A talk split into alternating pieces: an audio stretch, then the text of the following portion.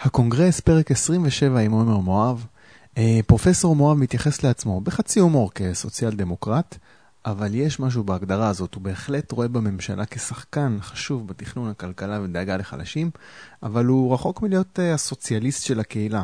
הביקורת שלו על הדרך שבה מתנהלת הממשלה הופכת אותו למישהו שהוא בן ברית בפועל עם רוב המחנה הליברלי. הוא הליברל שהכי חדר למיינסטרים, אם רוצים להביא את הקפיטליסט המרושע בתוכנית הבוקר של אורלי וגיא, או תוכנית כלכלית כלשהי, יביאו אותו. הוא כריזמטי, הוא חד, והוא לא מפחד לפגוע באנשים כשהוא שוטח את המשנה שלו. הוא שימש יועץ לשר האוצר לשעבר יובל שטייניץ. אה, הוא גם פרופסור לכלכלה שמלמד במרכז הבינתחומי ובאוניברסיטת ווריק באנגליה. אה, הרבה זמן רציתי לראיין אותו, והשבוע הוא חזר לארץ. את הרעיון הקלטנו ביום ראשון, אז כמובן את הדרמה הגדולה של הפיטורים בטבע לא דיברנו על זה. אה, יש גם כמה דברים קטנים שלא מעודכנים פשוט אקטואלית. למשל, פרגנו לחברת הכנסת שרן השכל שיצאה נגד חוק המרכולים. אה, אבל בהצבעה בפועל, אה, כמה ימים אחרי זה, היא בעצם רק נמנעה בהצבעה ולא התנגדה. אה, אני אגיד מילה בסוף על הפיטורים בטבע, אבל עכשיו, פרק 27, עומר מואב, בבקשה. אהלן עומר. אהלן. פרופסור עומר מואב. גם אפשר, כן. אני רוצה להתחיל לדבר איתך על מחיר למשתכן, כי כתבת היום בבוקר פוסט שמדבר על זה שחלק מהזוכים במכרז מוותרים על הזכייה, ואתה רואה בזה ככשל. תסביר לי למה, זאת אומרת, אנשים זכו, החליטו שלא, ויתרו, קורה, לא, מה, למה זה כישלון? זה כשלעצמו זה לא אומר הרבה, אבל כשזה בא על רקע של תלונות מאוד ספציפיות, על איכות הבנייה, על המפרט, על חוסר היכולת של אדם בעצם לבחור את הדירה שהוא רוצה, אה, אז זה, זה פשוט מצטרף לכל יתר העדויות שיש לנו, וגם לשכל הישר, עוד, עוד uh, פרט שמראה כמה תוכנית מחיר למשתכן היא תוכנית, זה לא, זה מעבר לגרועה, זה פשוט הזוי כמה שזו תוכנית נוראית, מכל הבחינות, לא רק כלכלית, גם מוסרית. אוקיי, בסדר, אבל uh, מה העניין פה? העניין זה שהממשלה לא יודעת לבנות, הממשלה לא יודעת לתכנן, למה שזה ייכשל? זאת אומרת, אני מנסה לחשוב על זה, אוקיי, הם uh, לקחו אדמה שהם היו יכולים לקבל עליה כסף, הם ויתרו על העניין הזה של הכסף, ואמרו, אוקיי, יאללה, בואו נעשה שהדירות האלה יהיו במחיר זול. זה יכול לעבוד בעיקרון, לא? זאת אומרת, מה לא, מתפספס פה? החלק, כן, החלק הזה הוא לא הבעיה. בהחלט זכותה של הממשלה להגיד, אנחנו רוצים להגדיל את היצע הדיור, בואו נשחרר לשוק קרקע במחיר מאוד זול, עד כדי חינם, גם בסדר. Mm-hmm. אלא מה הבעיה? ברגע שהשיטה היא שבמקום להגדיל היצע ודרך הגדלת היצע להוריד מחיר, לקבוע מחיר נמוך ממחיר השוק עבור אותן דירות ספציפיות. כשיש לך מוצר שהוא מתחת למחיר השוק, אז על כל יחידה עומדים בתור הרבה מאוד אנשים. Mm-hmm. ואם נחזור לשאלה שלך מהפתיח, אין לי ספק שאותן דירות שמי שזכה ויתר, מישהו אחר ייקח אותן. כי בסך הכל יש פה באמת מוצר, אמנם נחות, אבל עדיין במחיר יותר זול ממחיר השוק. Mm-hmm. ולכן גם באמת ההגרלה. אוקיי, אבל מה קורה אז? מי שזכה בהגרלה בעצם, עומד מול קבלן, ויש שם פער מאוד גדול שהממשלה סבסדה באופן עקיף דרך מחיר הקרקע. הפער הזה יושב על השולחן, הוא מתחלק במידה מסוימת בין הקבלן לבין הרוכש, אבל לרוכש אין שום מנוף על הקבלן, כמו בשוק פרטי, להגיד, זה לא מוצא חן בעיניי. אני רוצה ככה ולא אחרת. פה עשית לי מפרט שהוא לא טוב. Mm-hmm. כל הדברים האלו הולכים לאיבוד, כי כשאתה קונה מוצר מסובסד ויש עומדים בתור, אין לקבלן שום סיבה אה, ליישר איתך קו. Mm-hmm. אוקיי? כשאתה עולה לאוטובוס, אתה לא יכול להגיד לנהג, אה, תעשה ככה או אחרת, תעצור לי כאן, תשפר את השירות. תסתכל על מוניות השירות למשל בתל אביב, כן? יש מוצר מפוקח, אתה לוקח אותו או לא לוקח אותו, זה הכל. אוקיי, אני מבין. אה, אנחנו נחזור לנושא של הבנייה, אני רוצה אבל להגיע לזה דרך עיקוף קטן שנקרא יאיר לפיד. והוא אה, כתב פוסט בפייסבוק, פוסט שזכה כן, להרבה מאוד uh, תגובות ושרים. Uh, בגדול, שלוש שנים אחרי, יאיר לפיד מפרסם את הגרסה שלו, בו הוא מספר את הסיפור מאחורי הפיטורים שלו מתפקיד שלו כשר האוצר, שהוביל, אה, או היה חלק מנפילת אה, הממשלה שהיה חלק ממנה. אה, אני לא רוצה להיות ציני, אני מקבל שיש איזשהו משהו, אולי אפילו מכובד, בלחכות קצת ולתת לדברים להתקרר לפני שאתה מספר מה בדיוק קרה. ואני רוצה לצלול איתך פשוט לטענות שהוא מעלה שם. אחוז. הוא אומר שהוא עמד להעלות את תקציב המדינה במיליארדים כדי להשקיע בחינוך, בריאות, רווחה ובנייה של מעונות יום. הוא אומר שבתקופה שלו חברות ממשלתיות עברו מהפסד לרווח, שהמדינה, הוא, אני קופץ מדבר לדבר, אבל הוא אומר שם שהמדינה מחזיקה ב-93% מהקרקעות וזה רע. אבל הוא לא כתב מה הוא עמד לעשות בקשר לזה, אני חושב. לא, הוא אמר, זה כאילו, אני חושב שהייתה הצדקה שלו למע"מ אפס Mm, על דירות. מה הקשר? שהוא, אני יודע מה הקשר, הוא יצר את הקשר. הוא אמר שאם המדינה, ממילא הבעלים של כל הקרקע, אז אין סיבה שלא תעביר אותה לציבור דרך דירות ב- עם מע"מ אפס. זו שטות כמובן, אבל אה, זה הרציונל. שלו. הרי יש פה פתרון יותר פשוט, למה מע"מ אפס? אתה, שאתה מחזיק את כל הקרקע, תמכור יותר בזול. אוקיי, אה, אני רוצה רגע לקפוץ אה, לשאלה ולחזור אחרי זה באמת למה הפתרון אה, למצב הזה של הדיור. הוא גם אמר שהוא עמד לבנות 150 אלף דירות בשכירות מפוקחת. אז הסיבה שאני שואל זה בגלל שנתניהו ייפול באיזשהו שלב, מתי שזה לא יהיה, אה, כשזה יקרה, לפיד הוא לפחות אחד הראשונים בתור כדי להחליף אותו, וזה כן. זמן טוב, אני חושב, לדבר עליו. זאת אומרת, קודם כל הפוסט הזה. הוא מייפה ומורח מה שקרה, או שמדובר בסיכום הוגן של דברים שהוא עשה? אני, לא, הוא לא, ודאי שהוא לא סיכום הוגן, אבל אני לא התעמקתי בזה יותר מדי. ככה חלק מהדברים, אה, מהכישלונות שלו אה, מתעלם. אה, הוא כותר לעצמו כתרים כמקובל במחוזותינו. זה טבעי שפוליטיקאי, גם הוא וגם נתניהו וכל אחד אחר, שמשהו טוב, אז הם אומרים, אה, נו, ברור, זה בזכותי. אה, וכשמשהו לא טוב, טוב, זה לא אשמתי, זה לא אני עשיתי משהו. אה, ולמעשה קורים בכלכלה המון דברים ששר אוצר וראש ממשלה, היכולת שלהם בעצם להשפיע היא מאוד מאוד קטנה. הם יכולים כמובן לעשות טעויות קרדינליות ולהזיק מאוד, אבל כל עוד הם לא מזיקים, אז יש את התנודתיות הטבעית של הכלכלה, לפעמים דברים עולים, יורדים.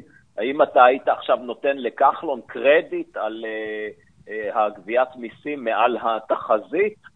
אני יכול להגיד, אה, אולי אני אתן לך קרדיט שאתה עומד בראש משרד אוצר שטעה בתחזית, זה הכל. אולי אני אתן לך קרדיט על מה? על פיתוח מובילאיי? בזכות שר האוצר כחלון מובילאיי פותחה ונמכרה? כמובן שלא, זו שטות גמורה. לכן אה, אנחנו צריכים לשפוט פוליטיקאים לא לפי המצב המקרו-כלכלי, אלא לפי המעשים שלהם. אוקיי. ובצד הזה הוא הרבה יותר חלש. אני חושב שכן לזכותו, כשהוא נכנס, ממה שאני זוכר, כשהוא נכנס לתפקיד שר האוצר, הוא בהתחלה לקח את הדברים ברצינות. אני חושב הוא לא טיפש, הוא מבין את הדברים. אלא שמהר מאוד הוא הבין שכשהוא לוקח את הדברים ברצינות, כלומר, יש גירעון, צריך לנהל דברים בצורה אחראית, אי אפשר אה, להעלות הוצאות בלי להעלות מיסים במקביל. אה, שר אוצר, התפקיד שלו להיות הקמצן שאומר אין לי, ולא הפזרן שאומר יש לי, זה לא כסף שלו של אבא שלו, זה כסף של הציבור. אה, וכך הוא נהג בתחילת הדברים, אבל הוא מיד הבין שזה לא, לא קונה לו פופולריות. זו תעודת עניות בעיקר לציבור הישראלי, שקונה פופוליזם. מין כמו חלק גדול מהציבור, כמו מין ילידים שנותנים להם חרוזים והם מתלהבים מזה. אה, רואים את זה היטב גם עכשיו עם כחלון, עם כל הנטו כחלון, מתנות וכולי, הרי... זה עובד לו? אתה חושב שזה עובד לו? תראה, הוא לא צריך שזה יעבוד על כל הציבור, מספיק שעשרה אחוז מהציבור יקנו את זה כדי שהוא יקבל 12 מנדטים, לא? אז גם אם הרוב חושבים שזה שטות גמורה ורואים את התמונות שלו על שלטי חוצות, נטו כחלון, כחלון מחלק מתנות, כמעט כולם, אני חושב, הרוב בוודאי מבין שאין מתנות uh, מהכיס שלו, זה הכל מהכיס של הציבור, uh, אבל מספיק, יש את אותם אנשים שכן נופלים בפח הזה. אה, ולפיד, תראה, אפילו אם נחזור אחורה לנתניהו, שהיה שר אוצר לטעמי בגדול, אה, וכן הבין את הדברים, וכן קיצץ, וכן ניסה לייעל ולצמצם את המגזר הציבורי ולהוריד מיסים, הוא שילם על זה מחיר בפופולריות, והדימוי שלו היה אה, של איזה מין רשע כזה, ניאו-ליברל, שמקצץ קצבאות, הוא משווה, הוא... הייתה נקודה בפוסט שהוא השווה את עצמו לנתניהו, הוא אומר, כן, גם נתניהו עשה דברים לא פופולריים. לא ברורה לי השוואה, הוא עשה איזשהו משהו שנתפס כלא פופולרי והועיל לכלכלה? אני חושב ש... שוב, אני לא זוכר בדיוק, צריך להסתכל מה הוא מסביר. אני כן, כל מה שאני יודע וזוכר זה שכן הייתה תקופה שהוא אמר, חבר'ה, אי אפשר להשתולל עם ההוצאות, צריך לגלת אחריות, אה, וכבר מאז שהוא, ואז הוא פתאום שינה את עורו והתחיל עם השטויות, ובעיקר השטות הנוראית, באמת, של המע"מ אפס, שזה היה מהלך פופוליסטי חסר אחריות, שבאמת, עד כדי כך, אני חושב שהנזק אה, ארוך הטווח לכלכלה היה, אם היו מאמצים את זה, שאני שמח שנתניהו פיטר אותו והפיל את הממשלה. כמובן שנתניהו פיטר אותו לא מהסיבות הנכונות, אבל זה לא משנה. ובין השורות קראתי שם שהוא פחות או יותר נסוג מהעניין הזה של מע"מ אפס. זאת אומרת, אני מניח שאם הוא יחזור הוא לא ינסה לקדם את זה שוב, אבל הוא כן דיבר שם על צעד אחד שהוא לא קידם, ואולי זה שהוא דיבר עליו אומר שהוא יחזור לקדם אותו, וזה בניית 150 אלף אה, דירות להשכרה לטווח ארוך. אמ, אני מנסה להסתכל קצת על ההיסטוריה של, אה, של המדינה, ואני אומר לעצמי, אוקיי, יש עכשיו משבר דיור. בשנות החמישים המדינה בנתה הרבה מאוד דירות, וככה פתרה בעיות דיור. למה אי אפשר לחזור לימים האלה? אולי זה הזמן שהממשלה צריכה לשנס מותניים ולפתור את הבעיה הזאת של משבר הדיור, לבנות בעצמה, לא לסמוך על קבלנים כן. מאכערים. קודם כל, מה זה לבנות בעצמה? זה, זה בכל מקרה, אה, אפשר לעשות את זה דרך מיקור חוץ, זה לא העניין. ודאי שבין האלטרנטיבות של להקים חברת בנייה ממשלתית, עם עובדים, עם קביעות וכדומה, זה יהיה דבר אה, מחריד ואיום ונורא. אה, אז האלטרנטיבה זה עדיין שהממשלה תבנה, אבל דרך אה, מיקור חוץ, כלומר כן דרך קבלנים. Okay. אוקיי. שזה למעשה מה שקורה במחיר למשתכן, וגם זה לא טוב. כאשר ממשלה, הדברים האלו הופכים עם הזמן לסלאם, ואני חושב שכבר עם הפרויקט של הדירה להשכיר, אנחנו כבר יודעים שזה כישלון. Mm-hmm. ופה באמת יש בעיה באמת נוראית, ושוב, אי אפשר לדבר על לפיד בלי לדבר על כחלון, הרעיון הזה שמצד אחד המדינה תבנה דירות להשכרה, אה, וכמובן דירות להשכרה במחיר מסובסד, ואז שוב יצטרכו הגרלות או קריטריונים. אה, מינימום שהמערכת הפוליטית תתערב למי מגיע, מי מותר לו להגריל, מי אסור לו להגריל. כל הדברים האלו צריך למזער. יהיה את חוסר היעילות, שזה כבר, זה הדברים האלו כבר נוסו והתגלו ככישלון. ואדרבה, מצד שני, הם עושים את מס דירה שלישית, ועד כדי כך שהיום הם משתמשים בביטוי להילחם במשקיעים, כאילו המשקיעים זה, זה אויב. זה פשוט, הדברים האלו מזעזעים, זו טעות uh, כלכלית ממדרגה ראשונה, הרעיון הזה של להילחם במשקיעים. זה לא, זה לא יכול להוריד את מחירי הדירות, וזה רק uh, יגרום למצוקה בתחום ההשכרה. המשקיעים זה נכס למשק הישראלי. חסר דירות, טוב שאנשים ייכנסו לתחום חסר, ישקיעו, יגדילו ביקוש ויבנו דירות בצורה כזאת. אה, אז יש פה חוסר קוהרנטיות וחוסר קונסיסטנטיות גם של לפיד וגם של כחלון בתחום הזה של אה, שוק שכר הדירה, שוק השכירות. ואם אני צריך, אני עכשיו מגיע להיות שר האוצר, ואני אומר, בוא תן לי את התוכנית של איך פותרים את העניין הזה של משבר הדיור. יוצרים מצב שבו אנשים יכולים לקנות או להשכיר דירה כן. באיזשהו סכום שהוא קרוב לעלות הבנייה פלוס איזשהו רווח לקבלן. איך מגיעים לזה? ואני רוצה להגיד את זה, האם השר אוצר שיעשה את זה, זה יהיה התאבדות פוליטית מבחינתו לעשות דבר כזה? אני, אני לא חושב שזאת תהיה התאבדות פוליטית, אני חושב שאדרבה, מה שקרה זה ששרי האוצר, נגיד כחלון, הוא חשב שאם הוא סתם יפעל כמו שצריך לפעול, להגדיל את ההיצע, ובדרך כזו להוריד את המחירים, שזה ייקח הרבה זמן ולציבור אין סבלנות. צריך להוריד את המחיר מהיום למחר. לכן הוא הלך לשטות הזאת של מחיר למשתכן. רגע, אני רוצה לא שתסביר לי, אני, אני רוצה שתסביר לי רגע את ה... את, אבל כן, מה הפתרון, זאת אומרת, מה כן צריך לעשות, כן, הדבר הנכון אוקיי. לעשות? אם, אם לא הייתי שר אוצר, אתה כן. שואל, מה הייתי עושה בתחום הזה? כן. אז קודם כל, את אותה כמות קרקע שכחלון משחרר, אפשר לשחרר פשוט לשוק החופשי. תוריד את המחיר של הקרקע, תן את זה לקבלנים, אבל שיבנו לשוק החופשי.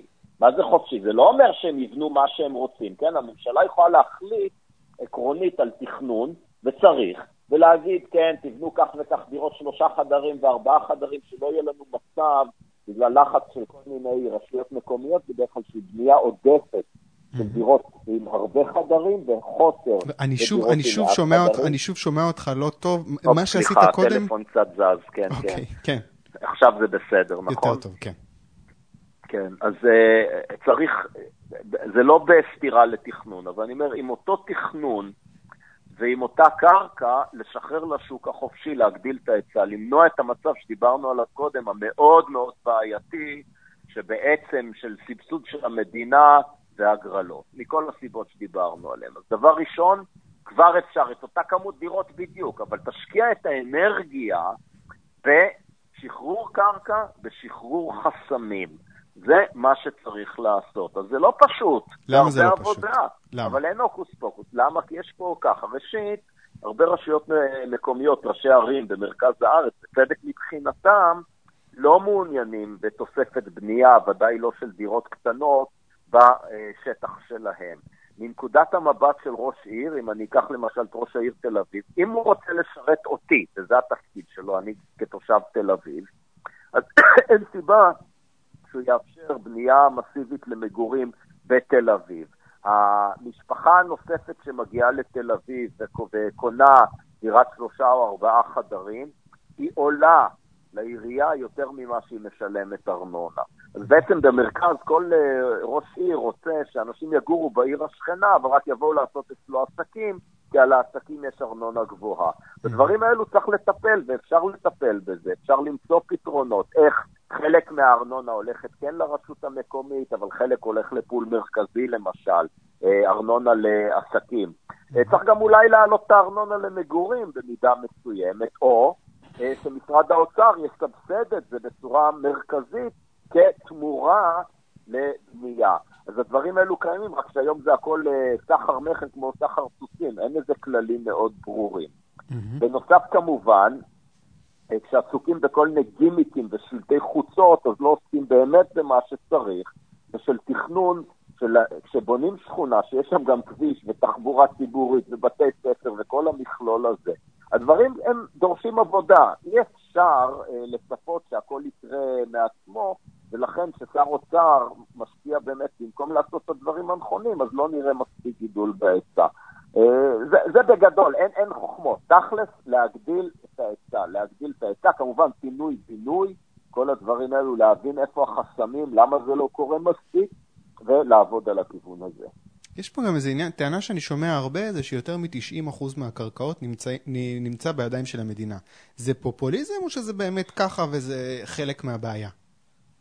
זה נכון, וזה חלק מהבעיה באמת. המדינה צריכה למכור יותר קרקע. אוקיי. אמ, אני חושב שביבי בתור ראש ממשלה הוא מאוד שונה מביבי בתור אה, שר אוצר. עד כדי מצב שאני שואל את עצמי, אוקיי, רגע, ילך ביבי, יבוא עכשיו אה, לפיד וישים אה, דמוי לפיד כשר אוצר. אנחנו כן. נרגיש בשינוי לדעתך? זאת אומרת, האם נתגעגע לביבי אם יגיע עכשיו אה, איזה כחלון או גבאי או לפיד שיחליף אותו?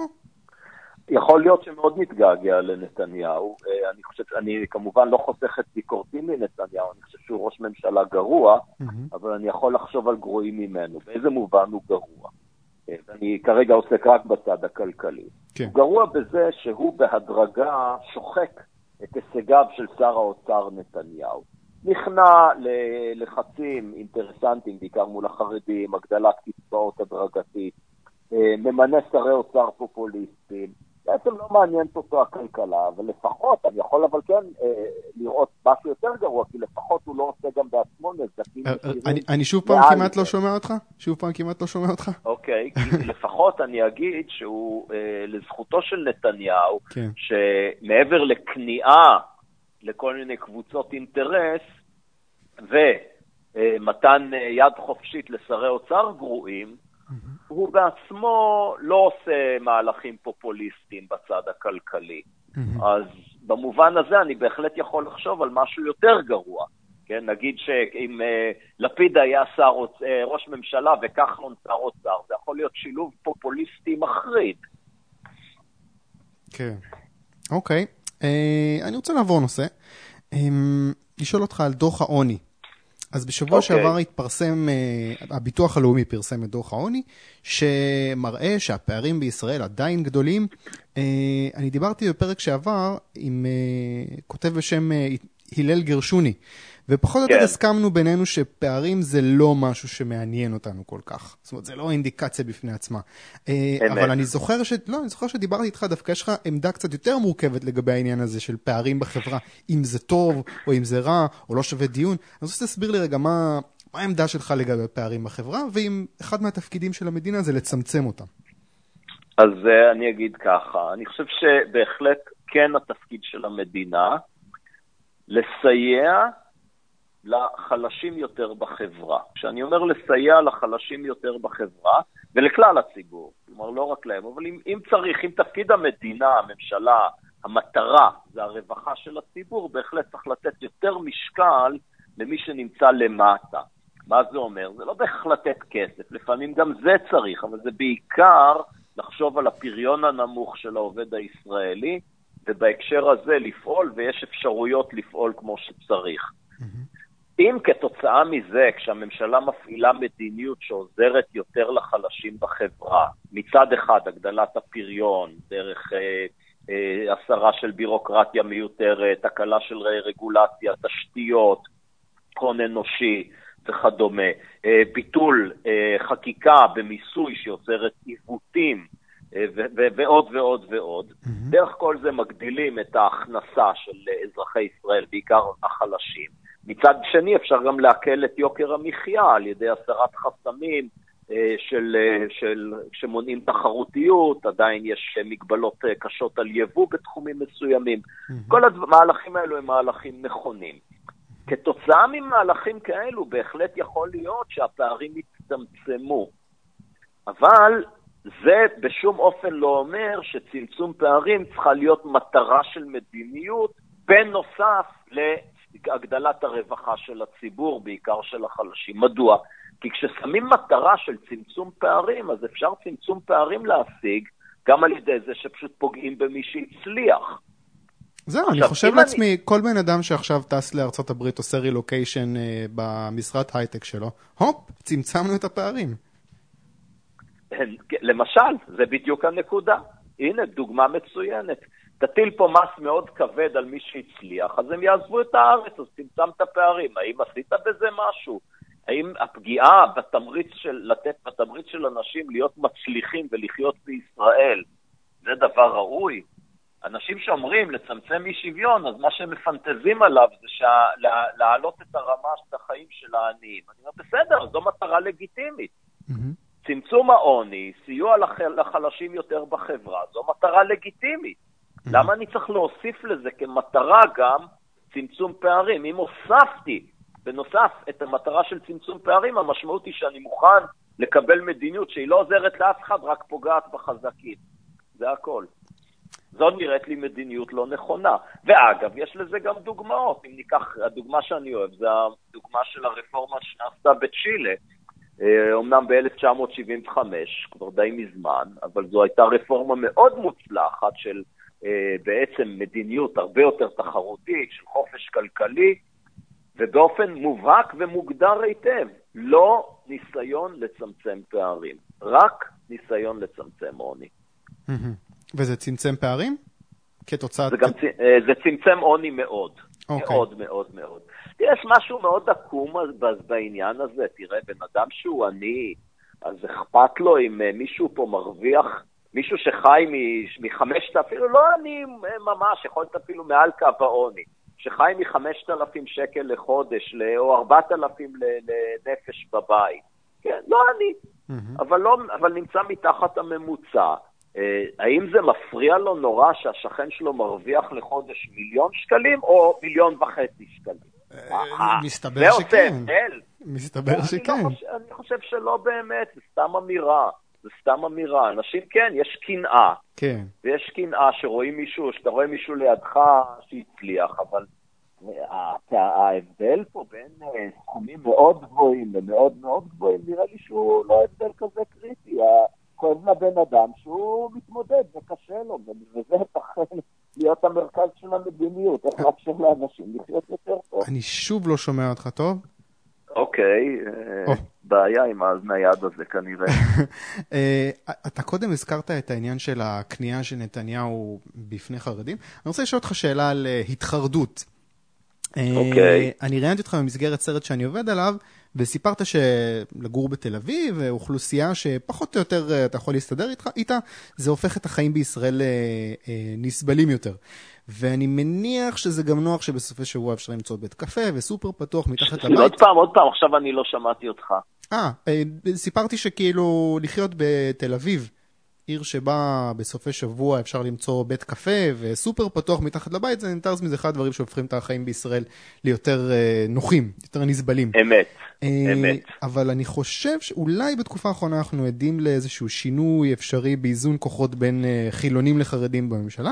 החרדים דרשו וקיבלו את הסמכות להחליט איזה מרכולים יישארו פתוחים ואיזה ייסגרו בשבת. שר הפנים דרעי קיבל את הסמכות הזאת, זה עוד לא משהו שנסגר סופית, אבל זה, זה בדרך. אה, לא ברור לי מה בדיוק יקרה עם תל אביב במקרה הזה, אבל המגמה היא בוודאי לא יותר חופש. אז קודם כל שאלה אישית, זה גורם לך לחשוב אולי להישאר בחו"ל, רחוק מפה, או שזה לא, לא עד כדי כך? אה, ברמה האישית אני ממילא מבלה המון בחו"ל, אז אני מניח שזה לא יהיה שינוי מהותי, יש לי בכל זאת אה, משפחה בישראל, אז, אז אני כן רוצה להיות פה. אה, ולהיות פה לא מעט, mm-hmm. אבל בסוף בשוליים עליי אישית, זה כן, זה יכול להשפיע על כמה אני נמצא בישראל. האם אני, כמו היום, שאני חצי מהזמן בישראל, חצי לא, mm-hmm. או שאולי אני אצמצם את זה יותר. ככל שיהיה לי פחות נעים פה, אז, אה, אז אני מניח שאני אצמצם את זה יותר. אני רוצה לשאול... בינתיים נעים כן. לי. בהקשר הזה, יש אה, חברת כנסת אחת מהליכוד בשם שרן השכל, היחידה בקואליציה שהכריזה היום או אתמול באופן אקטיבי שהיא מתנגדת לחוק הזה, יכול להיות שהיא אפילו תשלם על זה מחיר באיזה שהן סנקציות נגדה, אולי ביטול חוקים קודמים שהיא יזמה. Uh, ואני רוצה לקשר את זה לליכודניקים החדשים, שהואיל והיא הפייבוריטית שלהם, ואתה הרצית בפניהם לפני כמה חודשים, אני רוצה לשאול אותך שאלה על uh, כוחות ליברליים בליכוד. שיש להם עם שרן השכל אה, ואולי עם הליכודניקים החדשים איזושהי דריסת רגל, אתה חושב שזו מגמה שהיא תימשך בליכוד, או שפשוט אנחנו, זה, זה, זה איזושהי אשליה זמנית, והעתיד של הליכוד זה עוד אה, דוד ביטן ועוד אה, דודי אמסלם? זאת אומרת עוד... ואורן חזן ומיקי זוהר, כן, פופוליזם כזה. רשימה ארוכה, דני כן. דנון. כן. כן, יש שם רשימה ארוכה. תראה, אני, אני לא יודע מה יקרה, אין לי מושג, זה כבר לא בתחום אה, המומחיות שלי. Mm-hmm. אני יכול רק אה, לקוות שבסופו של דבר הם לא יצליחו לחסום את ההתארגנות של הליכודניקים החדשים. יש כמובן התארגנויות נוספות שהליכוד לא מנסה לחסום, אבל הן, אני חושב, רובן הרבה יותר קטנות. הליכודניקים החדשים, בגלל, ה, הייתי אומר, הפלורליזם של הקבוצה הזאת, שלא כולם אה, ככה עם עמדה מאוד מאוד ברורה, כמו הליברלים בליכוד, mm-hmm. זה אבל מאפשר להרבה יותר אנשים להצטרף. אמ, ואם זה לא ייחסם ויותר ויותר אנשים יצטרפו לארגון של הליכודניקים החדשים או ארגונים דומים, mm-hmm. ויותר כוח לציבור הרחב ופחות לקבוצות אינטרס צר, שבעצם יש להם המון כוח בליכוד, אז אנחנו נראה יותר חברי כנסת ליברליים. גם נראה אגב את אותם חברי כנסת מצביעים אחרת. Mm-hmm. אם uh, ישראל כץ היום חוסם את אובר, כי הוא חושש מ, uh, מבעלי אינטרס שמאיימים עליו, ככל שיהיו יותר אנשים שיגידו לו את ההפך, תשמע, אם אתה תמשיך לחסום פה חלופות לתחבורה ציבורית, אז אנחנו אה, ננסה להרחיק אותך מרשימת אה, חברי הכנסת, לא נמליץ עליך. אז זה ישפיע על ההחלטות שלו. אגב, לך יצא להשתמש באובר? מה? לך יצא להשתמש באובר? כש... ברור, כשאני לא בארץ, אני כל הזמן משתמש באובר. מה אנחנו מפסידים? מה המצב יכול להשתפר פה? אוי, אוי, זה כל כך טוב.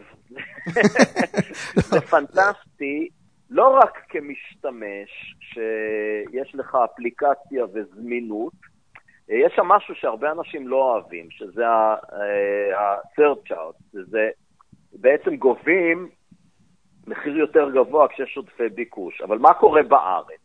לפעמים כשאתה רוצה מונית, פשוט אין. אה, כי המחיר קבוע. לעומת זאת, ברגע שיש לך אובר, תמיד יהיה לך, לפעמים תצטרך לשלם על זה יותר. אני יכול להגיד לך שבמקרה היום באנגליה הגיעה למחירים, הגבייה הנוספת למחירים של תוספת של 400 אחוז באזורים מסוימים, כי ירד שם שלג. אז כן, אז זה פתאום נהיה נורא יקר אובר, אבל יש לך אפשרות, אם אתה באמת צריך, לנסוע מקום למקום, בחירה שלך, תשלם, תשלם, לא תשלם, לא תשלם, אבל בלי אובר אין, כי אין מוניות, כי כל המוניות תפוסות. אה, אבל בחיי היום-יום זה פנטסטי, זה שירות הרבה יותר נוח, נעים וזול יותר ממוניות, וזה גם נותן לאנשים נוספים אפשרויות פרנסה ותעסוקה. ותעסוקה ברמה, בהיקף חלקי לפעמים, בהיקף מלא. אה, זה טוב לכולם, הבחירה כעובדה, הרבה אנשים בוחרים לנהוג באובר והרבה אנשים בוחרים להשתמש באובר. אה, והחסימה של זה, מתוך הגנה על אינטרס מאוד צר פה, זה אגב לא של נהגי המוניות, צריך לזכור, אלא של בעלי הרישיון, מה שנקרא זכות ציבורית. אה, לפעמים הנהג הוא גם בעל הרישיון, אבל לא תמיד. ולמעשה מי שנפגע זה בעל הרישיון ולא הנהג. ובעצם צריך לזכור את זה תמיד, שישראל כץ, שר התחבורה, לא מגן פה על עובדים חלשים, הוא מגן על בעלי הון, על בעלי הרישיונות. היה, הגיע הזמן פשוט לבטל את הרישיונות האלו, שכל מי שרוצה להפעיל מונית אה, ויש לו את רישיון הנהיגה במונית, זה משהו אחר, אה, יכול לעשות את זה, ובוודאי לאפשר לאובר, לעשות את הרגולציה הנדרשת כדי שזה יהיה אפשרי. אתה לא חושב אה, שצריך לפצות בן אדם ששילם, אני יודע כמה עשרות, אולי מאה אלף שקל על רישיון, קנה אותו לפני שנה? תראה, אז א', קנו את זה, זה יותר, המחיר של זה הוא יותר גבוה לדעתי. Mm. כן, אפשר לפצות, אני לא נגד. האם הפיצוי צריך להיות מלא? אני לא חושב. Mm-hmm. בסך הכל אנשים משקיעים, לוקחים גם סיכון מסוים. זה... הרי ברור שיום אחד תהיה, לא יהיה לזה יותר ערך, יהיו פה מכוניות אוטונומיות, לא יהיה שום אה, מוניות. Mm-hmm. זה יקרה גם יום אחד. כן, ואז יהיה אובר. כן. אוקיי, אני רוצה לחזור רגע דווקא לחרדים ולשאול אותך, יש פודקאסט בשם ערך מוסף.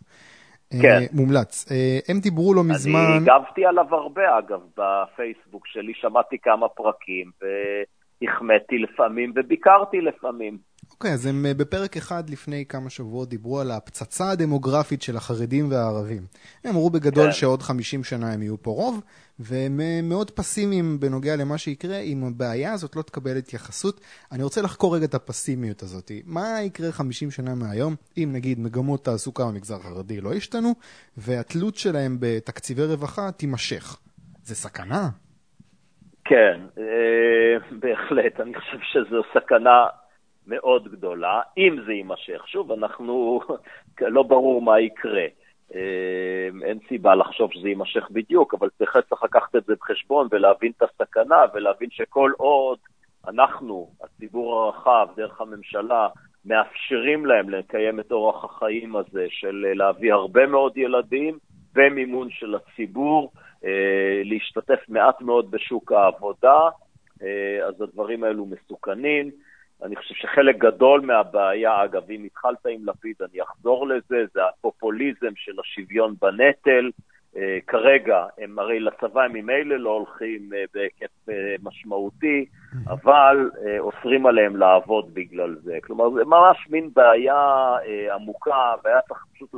לנסות להגיע למצב, לפני שיהיה מאוחר מדי, שלא לתת להם קצבאות שמאפשרות להם לחיות, לחייב אותם לעבוד, כלומר, מה זה לחייב אותם? שלא תהיה להם ברירה, אלא יעבדו. אה, כן, לאפשר להם לעבוד. המצב כרגע, לא- המצב כרגע זה שאם הם אה, מוציאים פטור מגיוס, הם צריכים ללכת לישיבה, הם לא יכולים לעבוד, נכון? אמת, אמת, זה מה שאני אומר, זו בדיוק הבעיה. אה, ואז יש להם את כל התמריצים הלא נכונים. אין שום דבר בהלכה היהודית שאוסר על אנשים בתיכון ללמוד דברים מועילים. היום במגזר החרדי התיכון זה רק לימודים תורניים. אה, אז הם יוצאים עם אה, הון אנושי מאוד נמוך, אה, ואז הם רוצים שהמדינה תממן להם השכלה גבוהה, אז עלות נוספת. כן, הסיפור של הגיוס, ובסופו של דבר, אני, להודות על האמת, זה לא רק הצד של הכלכלי, יש פה גם עניין של מה יקרה פה, איזה מין חברה תהיה לנו כאן, אם יהיה פה באמת לחרדים הרבה יותר כוח פוליטי. אז כל השאלה של איכות החיים כאן מבחינה של שבת וכפייה דתית יכול להחמיר גם. יהיה להם את הכוח לכפות עוד, יכפו עוד. אז אה, אנשים שיוכלו לעזוב יעזבו, ויש תסריט מאוד פסימי. עכשיו, אני לא יודע מה באמת יקרה, אבל להתעלם מהסכנה הזאת זה שטות. זו סכנה אמיתית. אני רוצה לשאול אותך שאלה אחרונה, שאלה כללית לגבי שחיתות ותמריצים. אז בשבועות האחרונים אנחנו שומעים הרבה בחדשות על שחיתות לכאורה של דוד ביטן ושל דני דנון, אה, דיבורים גם על ביבי, לא יודע אם שחיתות כמו שהם מדברים עליהם, יותר כאילו מקורבים אליו, ובעצם מדובר במקרים שבהם פוליטיקאים משתמשים בכוח הפוליטי שלהם כדי לתת הטבות למקורבים שעוזרים להם בחזרה בדרכים שונות בתמורה. השאלה כן. שלי להסתכל על זה דרך המושג של אה, תמריץ. ואני רוצה לשאול, איזה תמריץ יש לפוליטיקאי לא להשתמש בכוח שלו כדי לעזור למקורבים שעזרו לו להיבחר? זה בכלל קיים? כן. זה אפשרי? זה מאוד בעייתי, בגלל זה צריך אה, מערכת אה, שילוב של ציבור שכועס על שחיתות ולא מאתרג את נתניהו ואחרים. זה מה שקורה היום, כאילו מי שמפגין, אני חושב שזו דוגמה מאוד יפה לעניין הזה.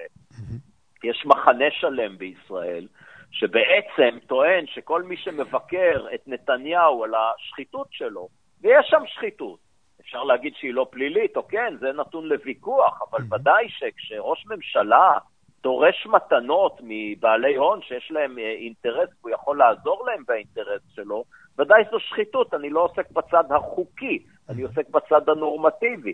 ויש מצב היום, אפילו אמסלם אמר את זה בעצמו, משהו על, ה, אה, על ההפגנות, אה, שזה ממש להיות אה, בוגד פה, שבזמן שהערבים מפגינים פה גם היהודים מפגינים נגד ביבי, מה, מה הקשר אני לא יודע, אבל יש אווירה שאם אתה מבקר את הממשלה ואת הליכוד, ובעיקר אתה עומד בראשו, אז אתה בעצמך כבר שמאלן עוכר ישראל, זו אווירה שמעודדת שחיתות. Mm, הבנתי, זאת אומרת, אתה אומר, ברגע שקיימת אדישות כלפי הפעילות של אה, פוליטיקאים, אז בעצם... זה, זה אין... יותר גרוע מאדישות. תראה, תראה את התגובות, כל פעם, אם אני מעלה פוסט שמבקר את נתניהו, תראה את התגובות שאני מקבל מאנשים שקוראים לעצמם ליברלים. לא, זה הכל קטנוני, זה לא מה זה, זה סתם, זה... חוזרים על, ה... על הטענות של נתניהו. זה הכל סתם רכילות של שמאלנים, אבל לא, יש עובדות, יש פסיקות של בית משפט, אז יש פה איזה עיוות מאוד חמור של הדברים, ושוב, אני מודה, שאני בשמחה מודה שנתניהו כנראה לא מושחת מאוד גדול, אלא נהנתן די קטן, שזה אגב עוד יותר מפתיע, למה אדם צריך, אה, אדם במעמדו, ועם, אה, שהוא בטח לא אני, יש לו הרבה כסף לנתניהו, זה בכלל תמוה, למה הוא צריך uh, לשנורר מתנות בסכומים באמת לא גדולים ולבזות את עצמו? מעורר תהיות. כן, אז כל הדברים האלו מדאיגים. הבנתי. אוקיי, הדבר האחרון, אני אוהב לסיים. אגב, אתה התארחת היום בגיקונומי? התארחתי פעם אחת, ומחר יש לי עוד פעם. אה, נהדר. אוקיי, אז הם כן. מסיימים כל פרק בהמלצת uh, תרבות. אני גם אוהב את זה, אני גם לקחתי מהם את הרעיון הזה. Uh, אז כל פרק אני ממליץ בעצמי ומבקש מהאורח גם להמליץ. אני אמליץ דקה ואז תחשוב בינתיים אם, אה, אם יש לך רעיון למה שאתה רוצה להמליץ. ספר, סרט, סדרת טלוויזיה, פודקאסט, אירוע אוקיי. מסוים. אה, אני אמליץ ואז אתה, וכדי שיהיה לך זמן טיפה לחשוב. חשבתי כבר, אבל תמליץ, בסדר. אז יש פודקאסט שאני חושב שכבר המלצתי עליו כבר פעם אחת, אבל זה היה מזמן, אני אמליץ עליו שוב, וזה פודקאסט שנקרא Philosophize This. בחור אה, אמריקאי אני חושב, שהוא פשוט, פשוט עובר באופן שיטתי על כל הפילוסופים, כל הפילוסופים, מסוקרטס ואפלטון עד uh, מרקוזה של, ש, ש, שלנו עכשיו, הוא אפילו מדבר פרק אחד על איין רנד, מה שאתם רוצים, יש, יש שם הכל, והוא נהדר, הוא עושה את זה בשפה פשוטה שמבינים. Uh, הוא עשה עכשיו איזה שישה פרקים שעוסקים באסכולת פרנקפורט, ובאמת, להקשיב לפרקים האלה, אה, דווקא אם אתם מגיעים מהצד הליברלי, אתם פתאום יכולים להבין את הנקודת מבט של אנשים שמספרים לכם כל היום, אני יודע, על, אה, ש, ש, שיש להם טענות כלפי הקפיטליזם ותרבות הצריכה, שהם אומרים שזה לא בסדר, שאנשים קמים בתשע בבוקר, עובדים כל היום כדי לחזור ולראות טלוויזיה ושימכרו להם מוצרים. אז כל הקלישאות האלה, זה נחמד לשמוע מאיפה זה מגיע. אה, באמת, כדאי, philosophize this. חפשו את זה בכל האפליקציות. פודקאסט אדיקט ואייטיונס, וזה בכל מקום. מה ההמלצה שלך? אני אעשה משהו לא הכי כשר, אבל לא נורא. אני ממליץ על סרט, mm-hmm. שהיוצר שלו הוא רותם מואב, זה הבן שלי. הסרט יוקרן בפסטיבל הקולנוע היהודי, שבעצם הקרנת הבכורה היא ביום ראשון הקרוב בערב. עוד שבוע. הסרט... Hmm? שבוע הבא, זאת אומרת שבוע מעכשיו. כן, כן, יום ראשון הקרוב. אוקיי. כן, כן. כן. בסינמטק בירושלים. בהמשך אני חושב שזה גם יהיה זמין בהוט או משהו כזה. Mm-hmm. הסרט נקרא איש ציפור, זה סרט תיעודי, mm-hmm. והוא פשוט סרט מקסים. זה הכל. על, על מה הסרט? משהו? תן משהו. הסרט, אוקיי. הסרט מתעד אה, איש מבוגר, שאשתו נפטרה, והוא מאוד בודד, ופתאום מגיעה אליו יונה לבנה, ונדבקת אליו, פשוט יושבת לו על הכתף, והתחושה שלו ושל המשפחה, שזה כאילו הנפש של אשתו המנוחה חזרה אליו. והסרט מתעד את זה, זה אמיתי לגמרי, זה נשמע לא ייאמן, אבל זה כן. אמיתי לגמרי. והסרט מתעד את זה, את היונה, את האיש, את ה... מראיין את המשפחה. Mm-hmm. זה באמת פשוט סרט מקסים. אוקיי, אז איש ציפור, באיזה פסטיבל זה? או שזה... פסטיבל ב... הקולנוע היהודי. פסטיבל הקולנוע היהודי בירושלים, יום ראשון ב-17 אני חושב זה יצא, אני אומר נכון, את התאריך כי... נכון, ב-17 לדצמבר ביום ראשון בערב. בסינמטק בירושלים. אה, פשוט מקליטים את זה, אנחנו מקליטים את הפרק הזה ביום ראשון, וכשזה יעלה זה יהיה כבר סוף שבוע, אז ש, שאנשים אה, אה, ידעו. אה, אוקיי, עומר, אה, פרופסור מואב, תודה רבה לך. תודה רבה, לילה טוב. לילה טוב. תודה רבה לעומר מואב. אני רוצה להוסיף המלצה, וזה שוב הפרק האחרון של גיקונומי של דורון ניר בארצות הברית. הוא מראיין זוג אמריקאים מקליפורניה, חברי NRA, שזה הארגון שמשמר את התיקון השני בחוקה שמאפשר לאזרחים לשאת נשק. אה, זה פרק של דיון מעניין, לא מתלהם ולא שטחי על הזכות לשאת נשק ולמה יש כל כך הרבה מקרי ירי בארצות הברית מצד אחד, ומצד שני למה הזכות לשאת נשק היא עניין מוצדק. זה דיון נדיר, כי המראיין במקום לצעוק על האנשים שתומכים בזכות לשאת נשק, שהם אשמים במקרי ירי המוני ועוד כל מיני דברים, פשוט מקשיב למה שיש להם להגיד. זה נהדר. אה, אז זה פרק 158, ולפני סיום, משהו שעצבן אותי השבוע, וזה התגובה לפיטורים ההמוניים בטבע. אה, אלפי עובדים הולכים הביתה וצריכים לחפש עבודה חדשה, זה באמת דבר קשה. אבל זה לא אסון טבע, או בגידה, או נטישה, או כל מיני סופרלטיבים הסתדרותיים אחרים שהשתמשו בהם בכותרות. אה, עסקים מצליחים עושים כסף, ועסקים כושלים נסגרים, או מתייעלים ומשנים כיוון. ככה כלכלה מתנהלת. ככה אנחנו, ככה הממשלה מתנהלת מבחינת כספי מיסים שהיא אוספת. משם מגיע הכסף. צריך לקבל את זה במקום לשאול מה המדינה עושה בקשר לזה. המדינה לא יכולה לעשות כלום חוץ מלשלם מהכסף שלנו על עסקים כושלים שמישהו אחר עשה. אבל ברגע שהיא תעשה את זה, ברגע שהיא תעזור לעסק כמו טבע, היא תגדיל את התמריץ לעסקים כושלים לקחת סיכונים גדולים, ובמיוחד לעסקים גדולים שמעסיקים אלפי עובדים, אני מאוד מקווה שהמדינה לא תתערב לטובת טבע, למרות שכרגע נראה שזה הכיוון. אני מאחל בהצלחה לעובדים המפוטרים בלמצוא עבודה חדשה, זה דבר קשה ומבאס למצוא עבודה אחרת שהיית בטוח שמצאת את הנישה שלך. מצד שני, הם יוצאים למשק שצמא לידיים עובדות, ולשלי יחימוביץ' שקרא לנקוט יד קשה נגד טבע, ולהסתדרות שנהנתה לקריאה שלה והולכת להשבית את המשק ביום ראשון, ככה בקטנה. אני מאחל להם שיאבדו את העבודה ואת הכוח שלהם להזיק ולפגוע. אה, רצוי כמה שיותר מוקדם, שילכו לחפש עבודה אמיתית, כזו שמערבת יצירה ולא הרס ושוד. אה, זהו, הקונגרס לכל מי שמאמין בחופש, פרק 27, חנוכה שמח, וניפגש בשבוע הבא עם עוד ליברל.